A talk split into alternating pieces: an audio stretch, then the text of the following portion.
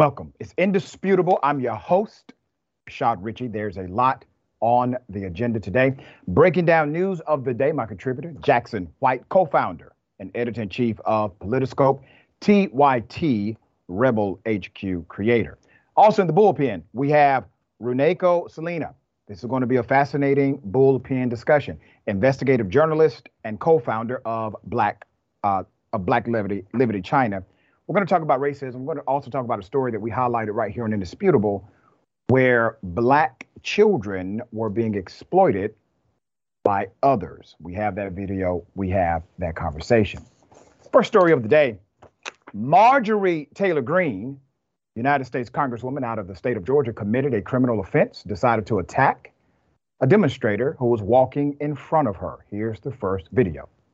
You're getting no, I'm not. kids I'm shot in school. children. You're helping no, kids no, get shot in school. No, I'm not. Record me. I don't give No, you You're know what? You're a coward, is what you How are. am I a co- you know coward? What? The You're the one running away. a- You're the one running away. No, gun rights protect oh, people. That stops people from. Oh yeah, what does gun rights do for all the kids who keep getting shots in school? How am I a coward? Representative You're Greene, scared of please. Am I scared of guns? You're scared of legal gun owners that want to protect their kids in school. What's- Shame on you. How? Shame you on me? Yeah, go move to another country where they take away your guns. That's I want to live in a country where kids No, don't get shot. even a grateful I want to. I want to live in a country where No. kids don't get shot. I don't think Good. you like that. Good. You know what? So you like? Hey, I'm you sorry, so- you need to I'm sorry, That way do you can give so up do your you like? Second So do Amendment you? rights, So do you but like? defend- So do you like living in a country where Amendment kids rights. keep getting shot in No. school No, and dying? hate- We need access kids. to the You're sidewalks. supposed I'm- to I'm- hate kids. The young lady that you saw coming into the screen is about to be attacked by the United States Congresswoman. Let me provide a little more context before I go to that video. Uh, the individual who is talking right now to Marjorie Taylor Greene is activist Santiago Mayer, who is talking about guns. America has this fascination with guns, guns, guns, guns. Marjorie Taylor Greene says he needs to move to another country. We all know what that means. That's code, the coded language for you don't belong here in America. There's more. Here it is. How does the Second Amendment prevent gun violence? Oh, the Second Amendment, how does the Second You're Amendment the one. prevent gun You're the one that believes that You need to, you have to insurrection step out of the was way. a You're blocking Oh a my member of God, Congress. Excuse me, ma'am. You're, Yeah, you saw that, right?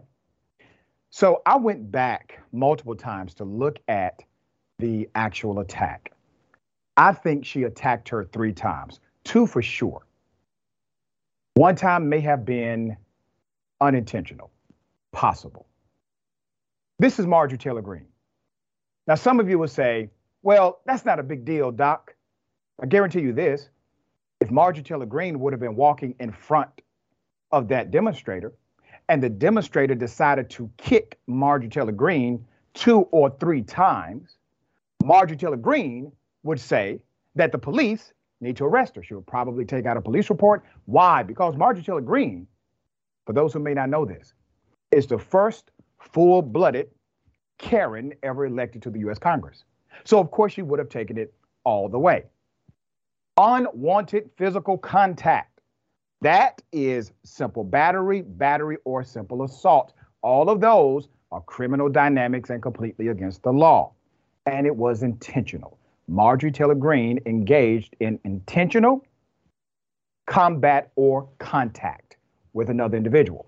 Now, it is interesting that Marjorie Taylor Greene is basically saying gun free zones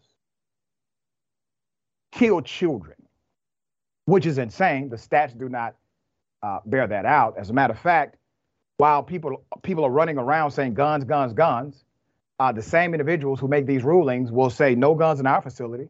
You're a Supreme Court. You can't take a gun up in there. Period. You take you can't take a gun uh, in the U.S. Congress or the Capitol. Not allowed. They won't allow you to take guns into uh, the facility of an elected official, United States Congressperson. Not allowed there either. All right, here's more. Was a Texas grocery store gun free zone. It was not. It was not an innocent open carry state. Like. I said, you guys should move to some country where you can have So, okay, so you're tell, you're telling me to You're- move out of the country. the- that is your official whole position as a member of all-you-can-eat Congress. buffet You're in- of government. All right, let's put up this um, Twitter. It was really interesting. Uh, on the issue of pressing charges, here's what Santiago said. Uh, and remember, both of these uh, protesters are members of Gen Z, the activist group, uh, Voters of Tomorrow.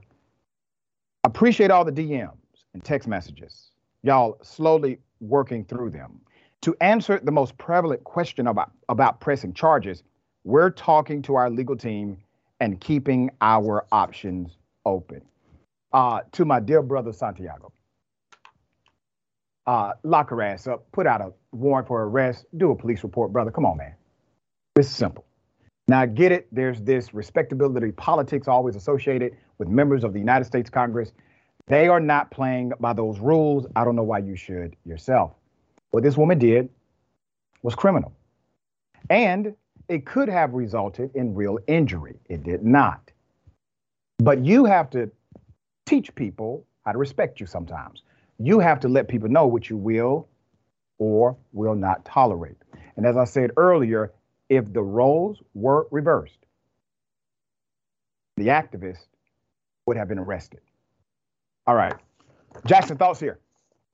So, um, you know, my initial thoughts is even though Marjorie Taylor Greene is definitely of the more extreme examples of the right wing conservatives in this country, the arguments is always the same that conservatives give, whether it be for you know giving more gun control or improving the healthcare system, improving the education system, infrastructure, whatever it is. It's always they find some little bitty loophole or some way to say that this won't stop 100% of the killings. People will still find a way to get some guns, so we should do nothing at all, or we should you know go in the other direction completely.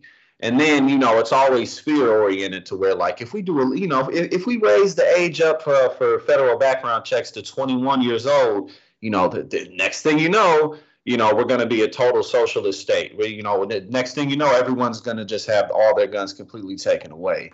So it's just really just a useless party and ideology to be in to where change and progress can't happen because you fundamentally don't believe in it. That's right. Well said.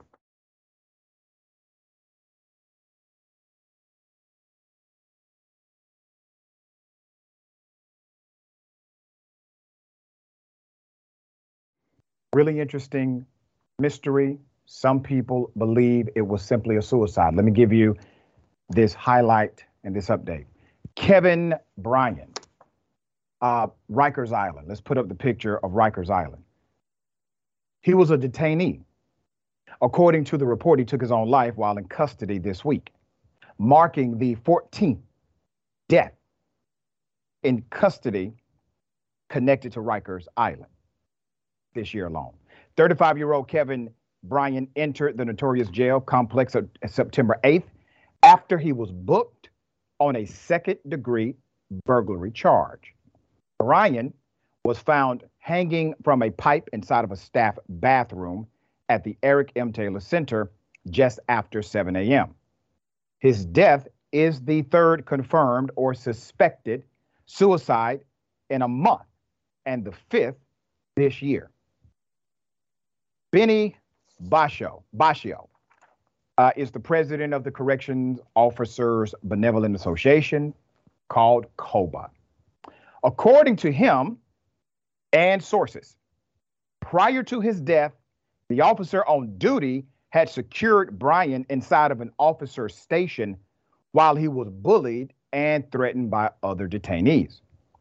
There's more. The officer, who was at the end of a double shift, and was the only staffer on duty in the more in the housing area, was attempting to notify a supervisor and ask for backup when Bryan entered the staff bathroom and bolted the door. Sources and the president of COBA noted the lock on the outside of the door had malfunctioned. An assistant deputy warden responded to the scene kicked down the door and found Bryan unresponsive, tied a pipe inside of the bathroom around 7:08 a.m. He was pronounced dead about 40 minutes later, according to the Department of Corrections. So the Brooklyn Defender Services, who represented uh, Bryan, said in a statement, and I quote, "We are absolutely devastated by the death of Kevin Bryan." Died on Wednesday after seven days of incarceration in a Rikers Island jail. We grieve with his family, friends, and all who are affected by his death. It is an utter outrage that 14 people have lost their lives in New York City jails this year alone. Mr. Bryant's death is another horrifying result of NYC Department of Corrections' complete failure to protect the health and safety of people incarcerated in its jails. Mr. Bryant's death was yet another preventable loss of person uh, of a person held pretrial on bail. Now, please remember, everyone in this uh, facility, this jail, is innocent. Let me say that again. Everybody there, virtually, is innocent. You see, innocence is a legal term of art. It is a legal standard inside of the judicial system. Innocent does not mean you did not do it. Innocent means you have this presumption. Now, some people will say, you're innocent until proven guilty. That's not the way we should say it. We should say innocent unless proven guilty.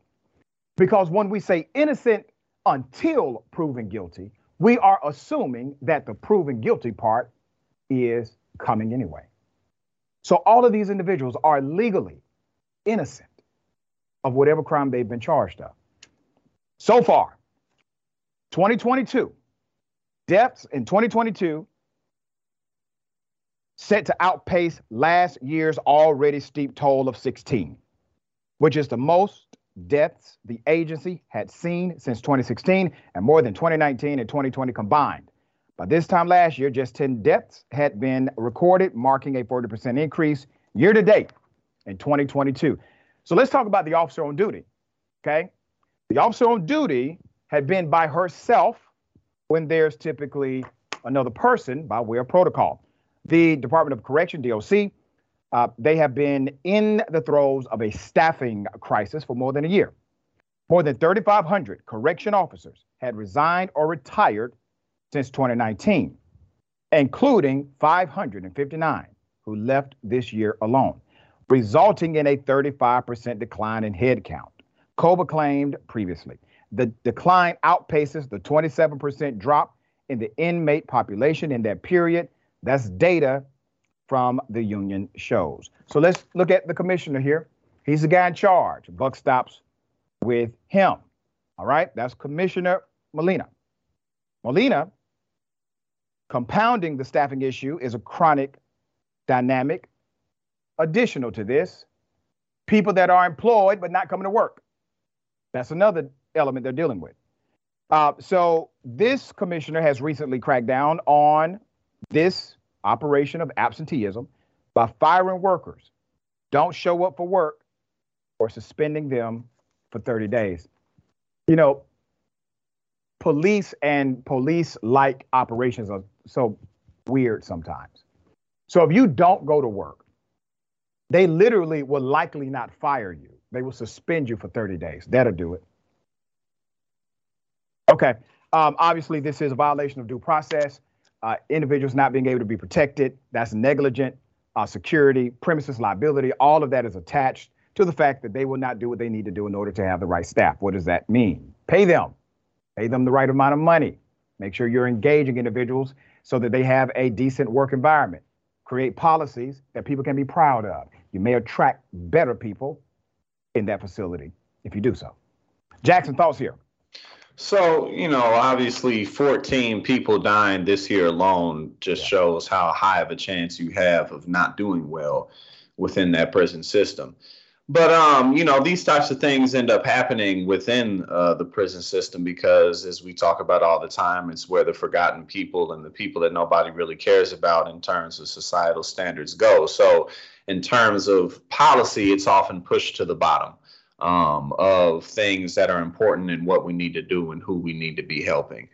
But you know, the biggest way, in addition to reforming our prison system, um, to reducing the amount of people within prison, is to improve the socioeconomic conditions of the country. You know, improve the neighborhoods that we live in, increase the amount of opportunities people have access to, and the lessen the amount that it costs just to live and breathe. And you won't have people put in positions to even make choices uh, to be thrown in jail. Uh, so this would be less of a problem. But obviously, the issue in and of itself is what conservatives in this country don't really care about. Yeah, very well said. There's always a cause and effect relationship to everything we experience.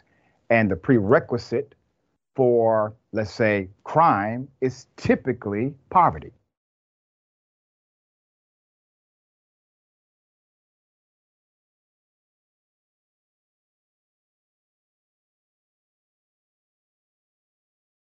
All right. A judge, racist, bigoted, made remarks, now is in trouble. Let's put up the picture of this of this judge.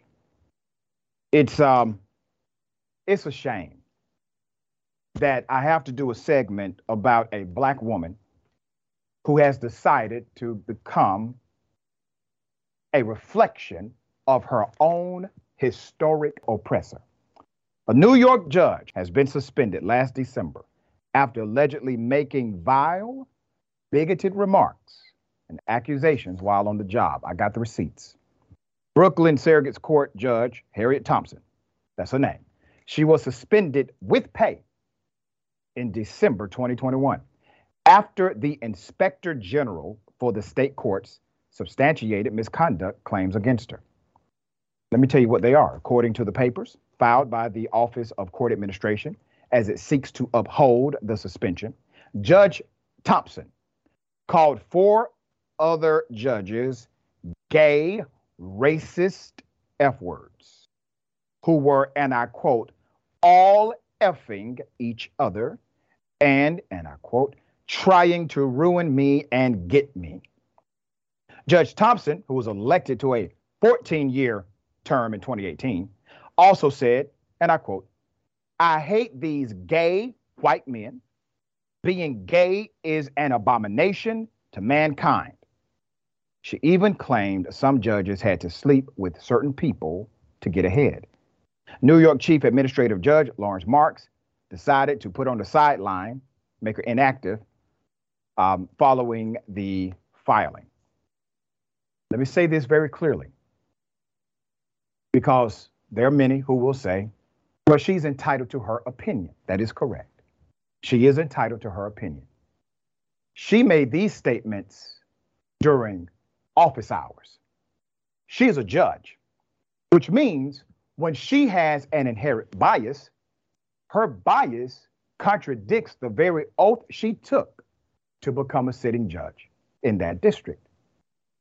Let's put up the picture of this guy. It was really interesting. So Thompson, who made a bunch of money, 210,000, 211,000 in 2021, according to See Through New York also allegedly said that she did not like Hispanic people, accusing them of being liars. Once again, how do you fairly judge a Hispanic person in front of you if you think they all are liars? Get my point? They have a deceitful trait that goes way back to biblical times, she said. The court papers allege, she said, the OCA claimed, Judge Thompson said, that whenever she has a case involving a litigant with a Hispanic sounding name, she assumed the litigant was a liar. There's more. We got additional information. It goes beyond that. From the appalling comments included, once saying a gay judge was fat now from all of the evil he was doing, and criticizing a black judge for having blonde hair, the OCA claims. She also allegedly called a black judge a house N word and a puppet for the white man.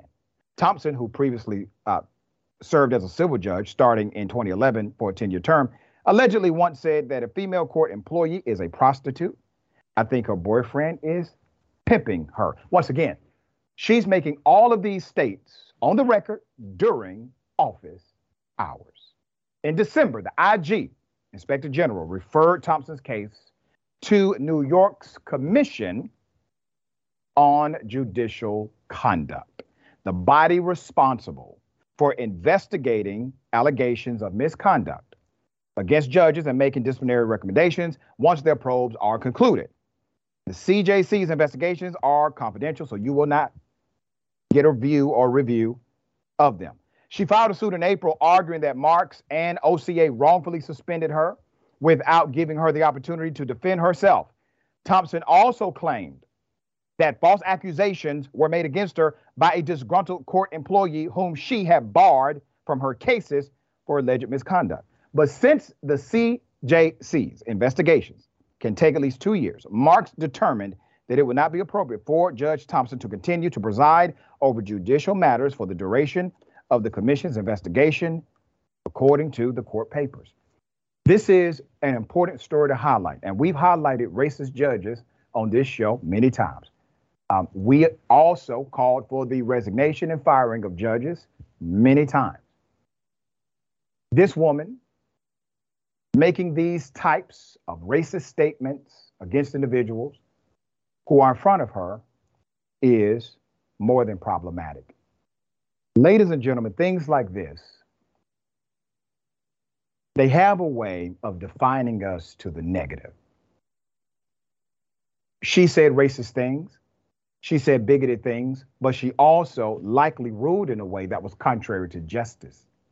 So while we may talk about her opinion on the record, let's also talk about the historical dynamic of her being a judge on the record and how her bias influenced her the wrong way. Jackson, thoughts here? So this is why standards are important and why every position within society can't necessarily be held to the same standard or to the same, um, you know, measurements with whatever it is. If you're in a position where you're making decisions on if people go to jail or if they get to see their children or if they get access to maybe a property that they got cheated out of and you inherently believe that all Mexicans, you, they don't be telling the truth. You know what's up with them. That's probably going to impact the way that you decide, and and we have evidence of that. And you know what really stuck out to me about this story that's the most important is the fact that she was elected, you know, over ten times. She served many terms. Um, and this is why our involvement is so important and why it has such immediate and direct impacts and results and why it's so important that we really, really stay with it because people like this can go under, under the radar very easily. Yeah, agreed. And let me say this. I know some people are going to say, Doc, why are you coming after black woman? Why is the black woman coming after other disenfranchised groups? That's my question to you. Why is she doing that? She should know by experience this is not the way to contextualize another human being. We got more on the other side. It's indisputable stick and stay.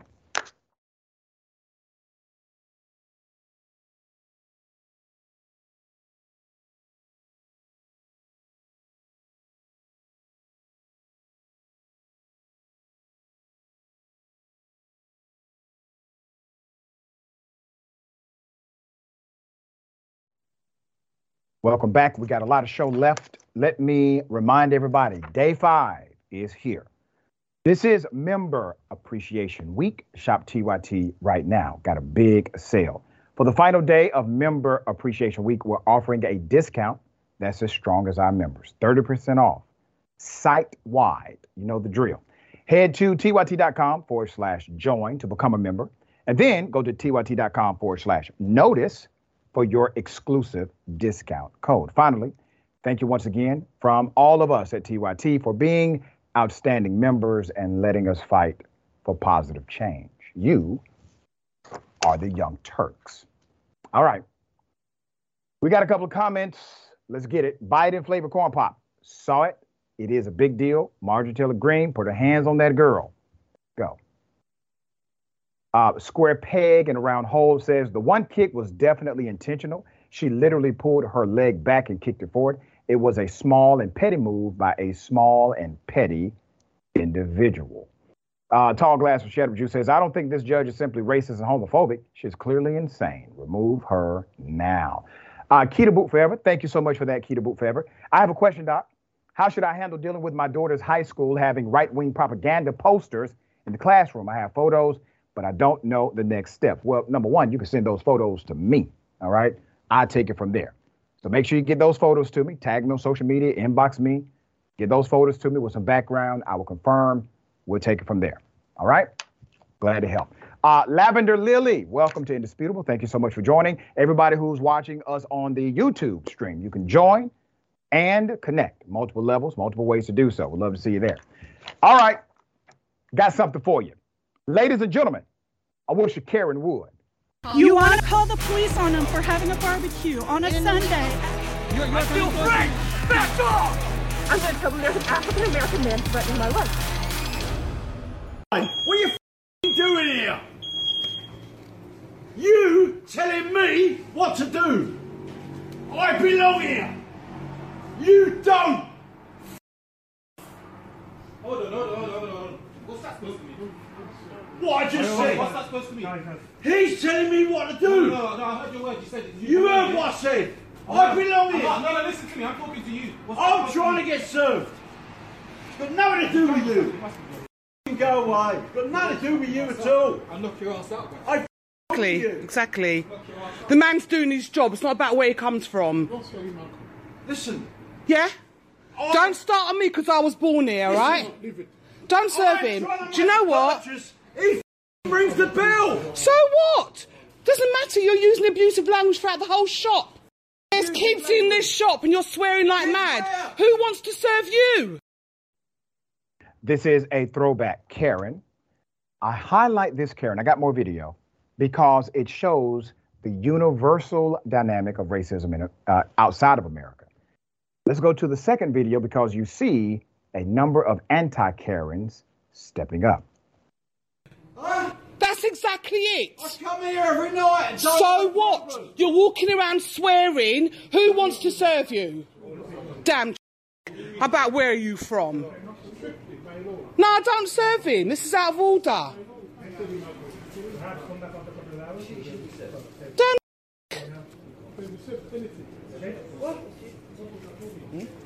Who faced the man coming to be cussing people and telling about you, I'm not going to serve you. no. This shop, Good. Well done, guys. That's right. Sort it out, MP. Can I be served now, please? Sorry, I'll film this. I'm going to highlight a couple of dynamics here that may have gone unnoticed. Let's put up the picture of the male Karen in question. Once again, this is a throwback, but I'm doing an analysis of this situation. Did you notice that he never respected the authority of the black men who actually were in authority? Never respected it. When a white woman who's a patron, not an individual of designed or designated authority, when the white woman spoke to this male Karen, he decided to change his tune. And you see, the more she talked, the less combative he became.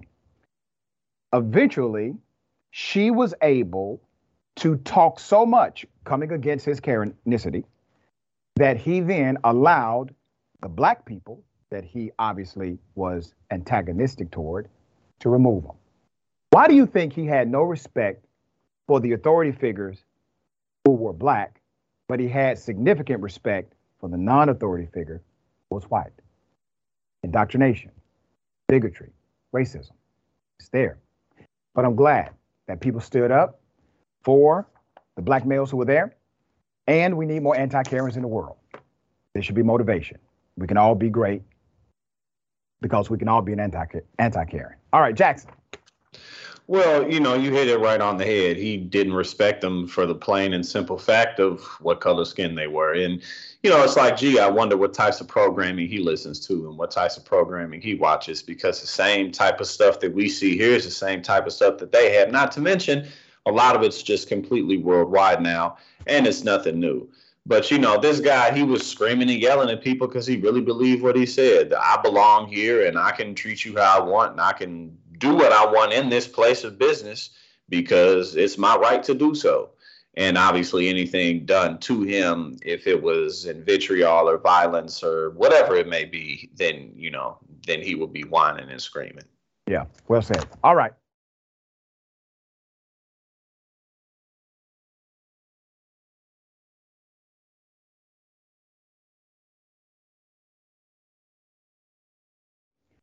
Fulton County, Fulton County DA, Fani Willis, who is leading the investigation against Donald Trump, the elector scheme, the fake elector scheme, she has just said, uh, yeah, we're going to lock some people up.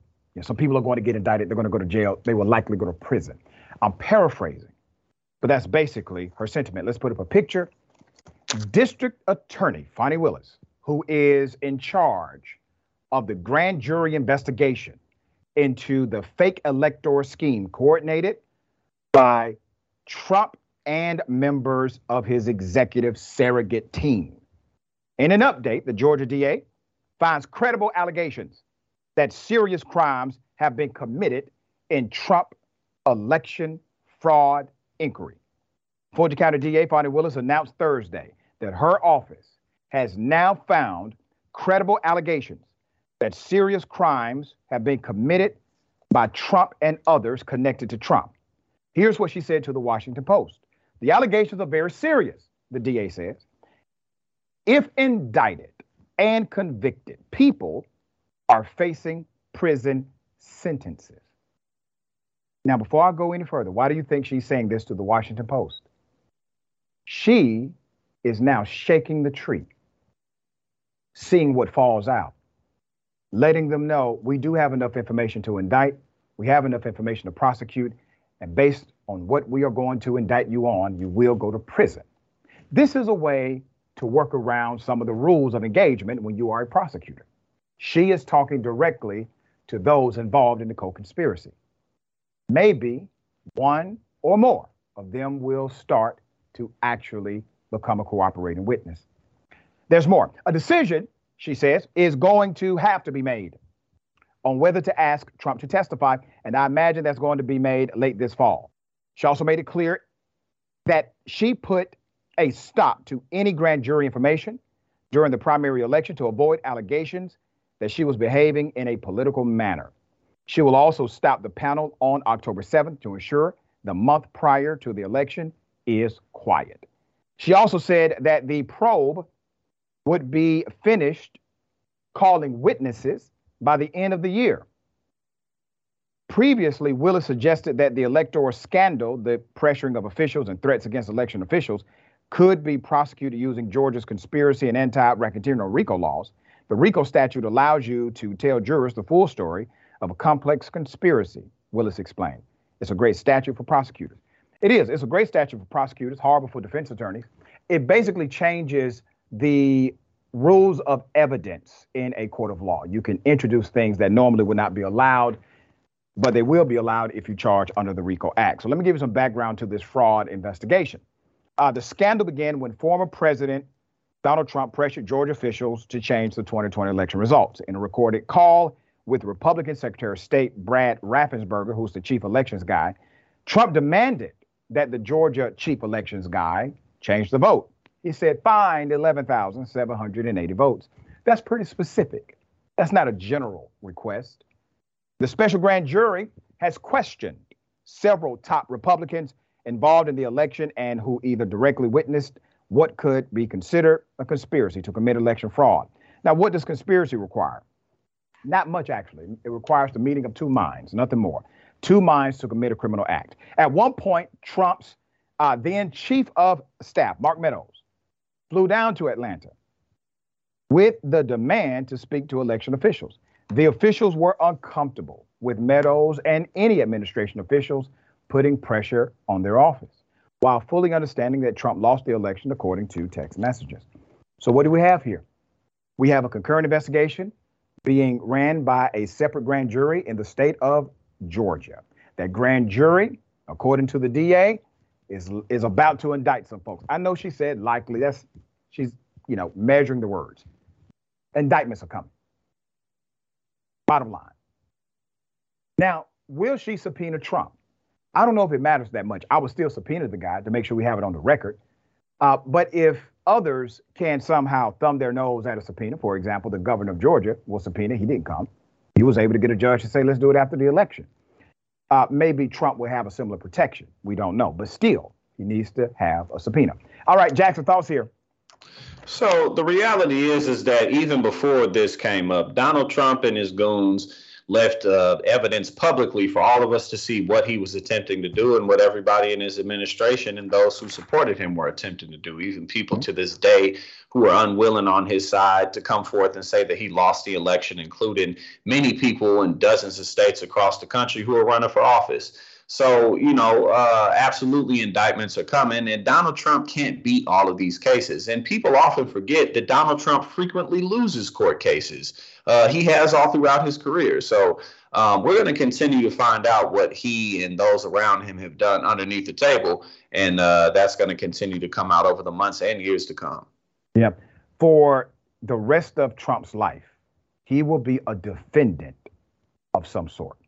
All right, we got more on the other side. It's indisputable. Stick and stay.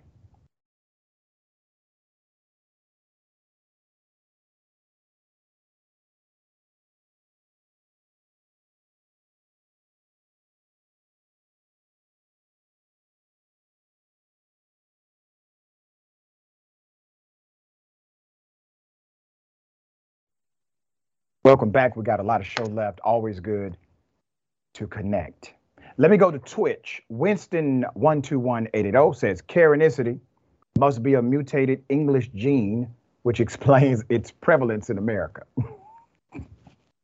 that was good. That was very thoughtful. I like that. Uh, intersection, intersectional dragon says um, about the Georgia DA. Good on her. They better get her security detail because the MAGA people are dangerous. She already has it. As a matter of fact, the sheriff of Fulton County has appointed multiple security members to stay with the DA basically 24 hours. All right, we finally got him. We've been reporting on this SOB detective for months. Let's put his picture up. Now he's indicted. We're talking about Roger Golubski. This is evil personified. For decades, this man utilized his authority as a police officer, a detective, a supervisor, to do what? To brutalize black women, to sexually prey on black women, to even indicate that he was going to prey on a black woman's daughter, and gave young black men cases in jail when their mother would not have a sexual relation with him.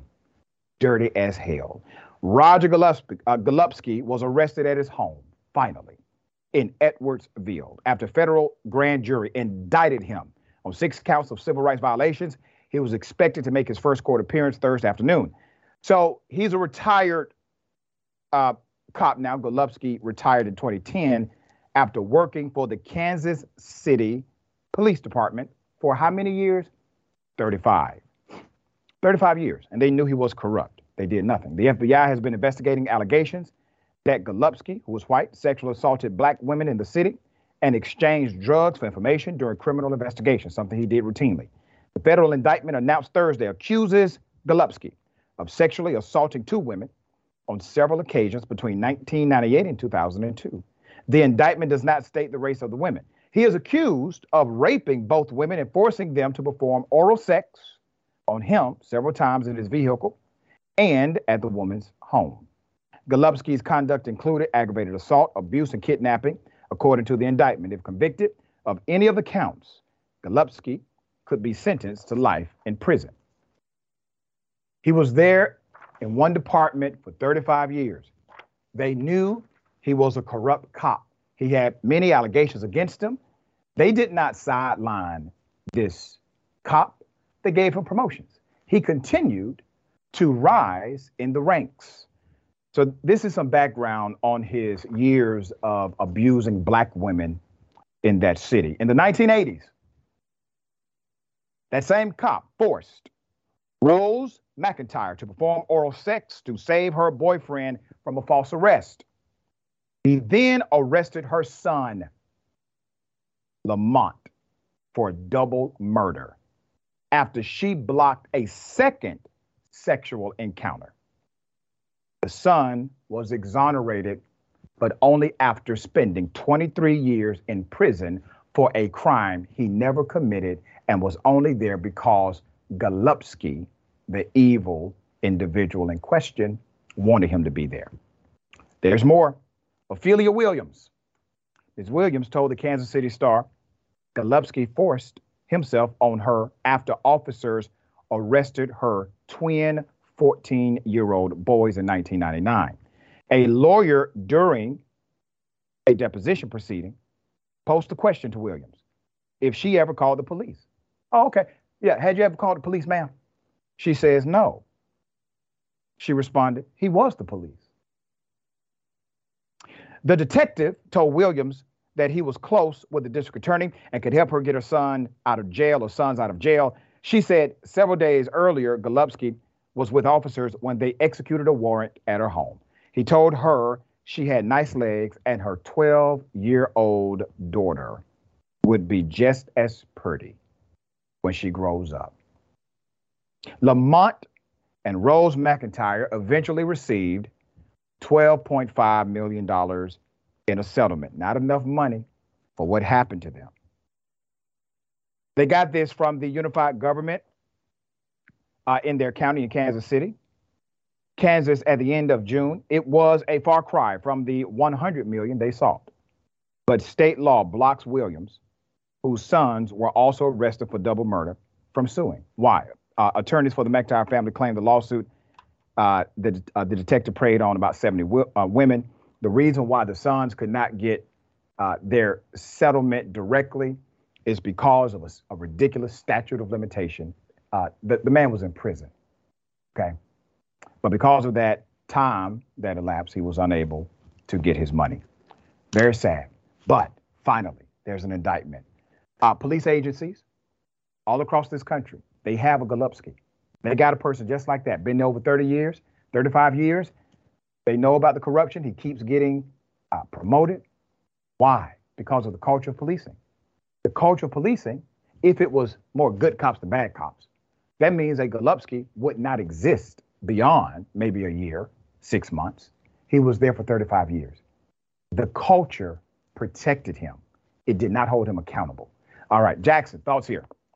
Well, you know, he was just using his position of authority to fulfill his sadistic vices on people. Because at the end of the day, rape is an act of power over somebody, not sex, because you can just purchase sex. You don't have to take it from somebody, especially someone like him who's been a police officer within the city limits for decades. He knows where to get it if it's really if it's really about that.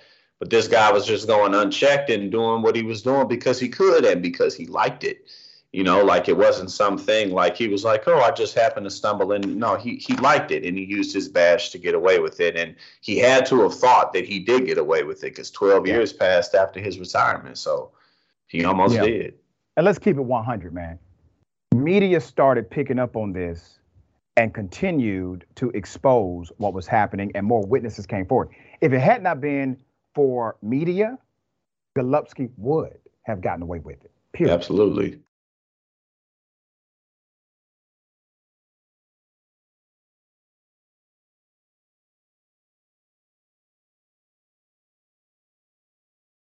All right.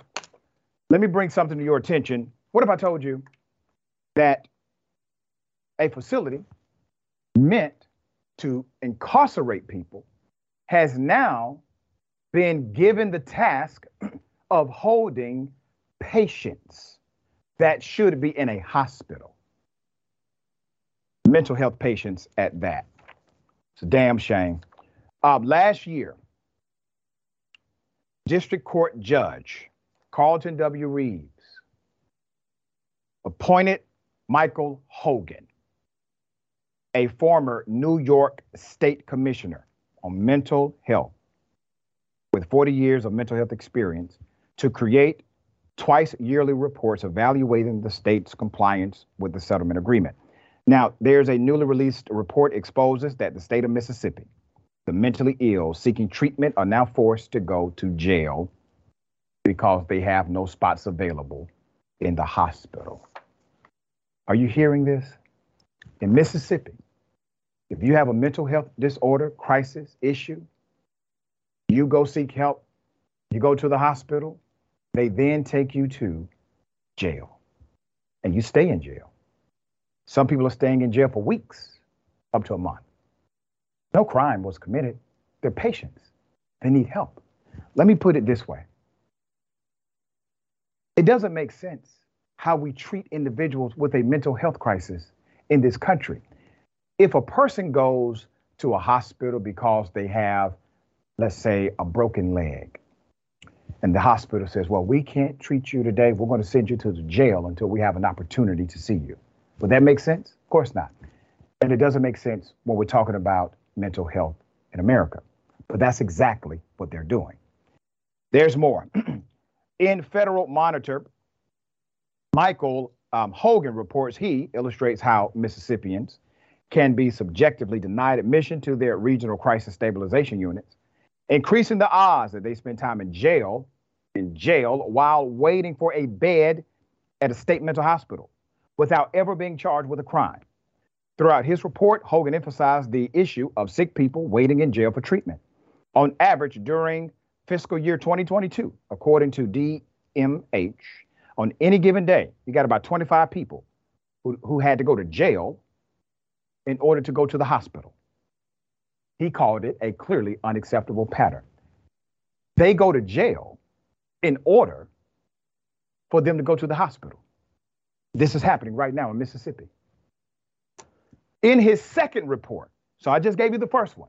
In his second report, he surveyed North Mississippi State Hospital, okay, and community mental health centers. in the northern part of the state, did not find patients admitted without a serious mental health diagnosis. If there were fewer denials at the crisis stabilization units, fewer Mississippians with mental illness would wait in jail to receive health care. Of the 1,275 CSU denials in the first half of fiscal year 2022, Hogan reported about 30% occurred because no bed was available. In many cases, because of staffing shortages. A fifth occurred because the CSU determined the person was just too violent. Other den- denials were based on the person's substance abuse or medical issue. But the monitor also noted something else. The monitor also noted that some people were not admitted uh, due to staffing shortages at the state hospitals. Staffing shortages also limited the capacity at the crisis stabilization units. So, what are we seeing so far? We're seeing problems. These are problems, staffing, etc., protocol, policies. Leaders resolve, they remedy the problem. What's the remedy here? What's the solution? Because whoever in the hell came up with the idea to put patients of a hospital inside of a jail cell should be arrested themselves. The liability, the danger, the fact that they will not receive the health care they deserve. Let's be 100. The reason why you do not hear outcry from officials in Mississippi and many others is because of the community we're talking about mental health, mental disease. That's the reason. In the view of the monitor, gross numbers of admissions do not reveal much about whether these admissions could have been avoided, he wrote. Indeed, where admissions to hospitals or CSUs may have been appropriate, but beds were not available. The failure to admit is a problem. Hogan determined the state was in partial compliance with that piece of the order. The Department of Mental Health has increased funding to the community mental health centers for security in an effort to reduce the number of denials. Once again, not a solution. That is not a solution. We're going to just give you more money. No, you need money in a plan. You need money in a strategy. You need money in better leadership. You need money in execution. Well, they said, we're just going to give you more money. That means that they want to be lazy about the remedy. They don't want to be thoughtful about it. Uh, but we are going to try to put pressure on Mississippi to be thoughtful about this and many other things. We got Jackson. What are your thoughts, brother? Well, you know, they threw them in jail. That was just a way to get rid of them and get them out of yep. the way because they didn't really want to deal with it and they thought they could sweep it under the rug. That's really all it was. And you know, this is the reality of Republican states. And, the, you know, people are always talking about Democratic cities and states, but this is a reality. This is a Republican state. And they don't have infrastructure to take care of people who have issues. They're passing these, uh, you know, anti abortion laws and, you know, basically throwing people to the side who are impacted by their failure in policy. Uh, you know, at the end of the day, um, you know, conservatives in this country, especially who have access to the levers of power, they're not interested in fixing society's issues. They're just interested in order and control over others who they don't see as worthy of having access to stuff, basically. Yeah. And let's be clear uh, there's no us and them. Individuals who are experiencing this ridiculous policy element in Mississippi, that's us. Every person, including myself, we have experienced a mental health issue and frankly will experience more in the future. They are not separate from us, they are us. These are our brothers and sisters who need help. We got more on the other side. It's indisputable. Stick and stay.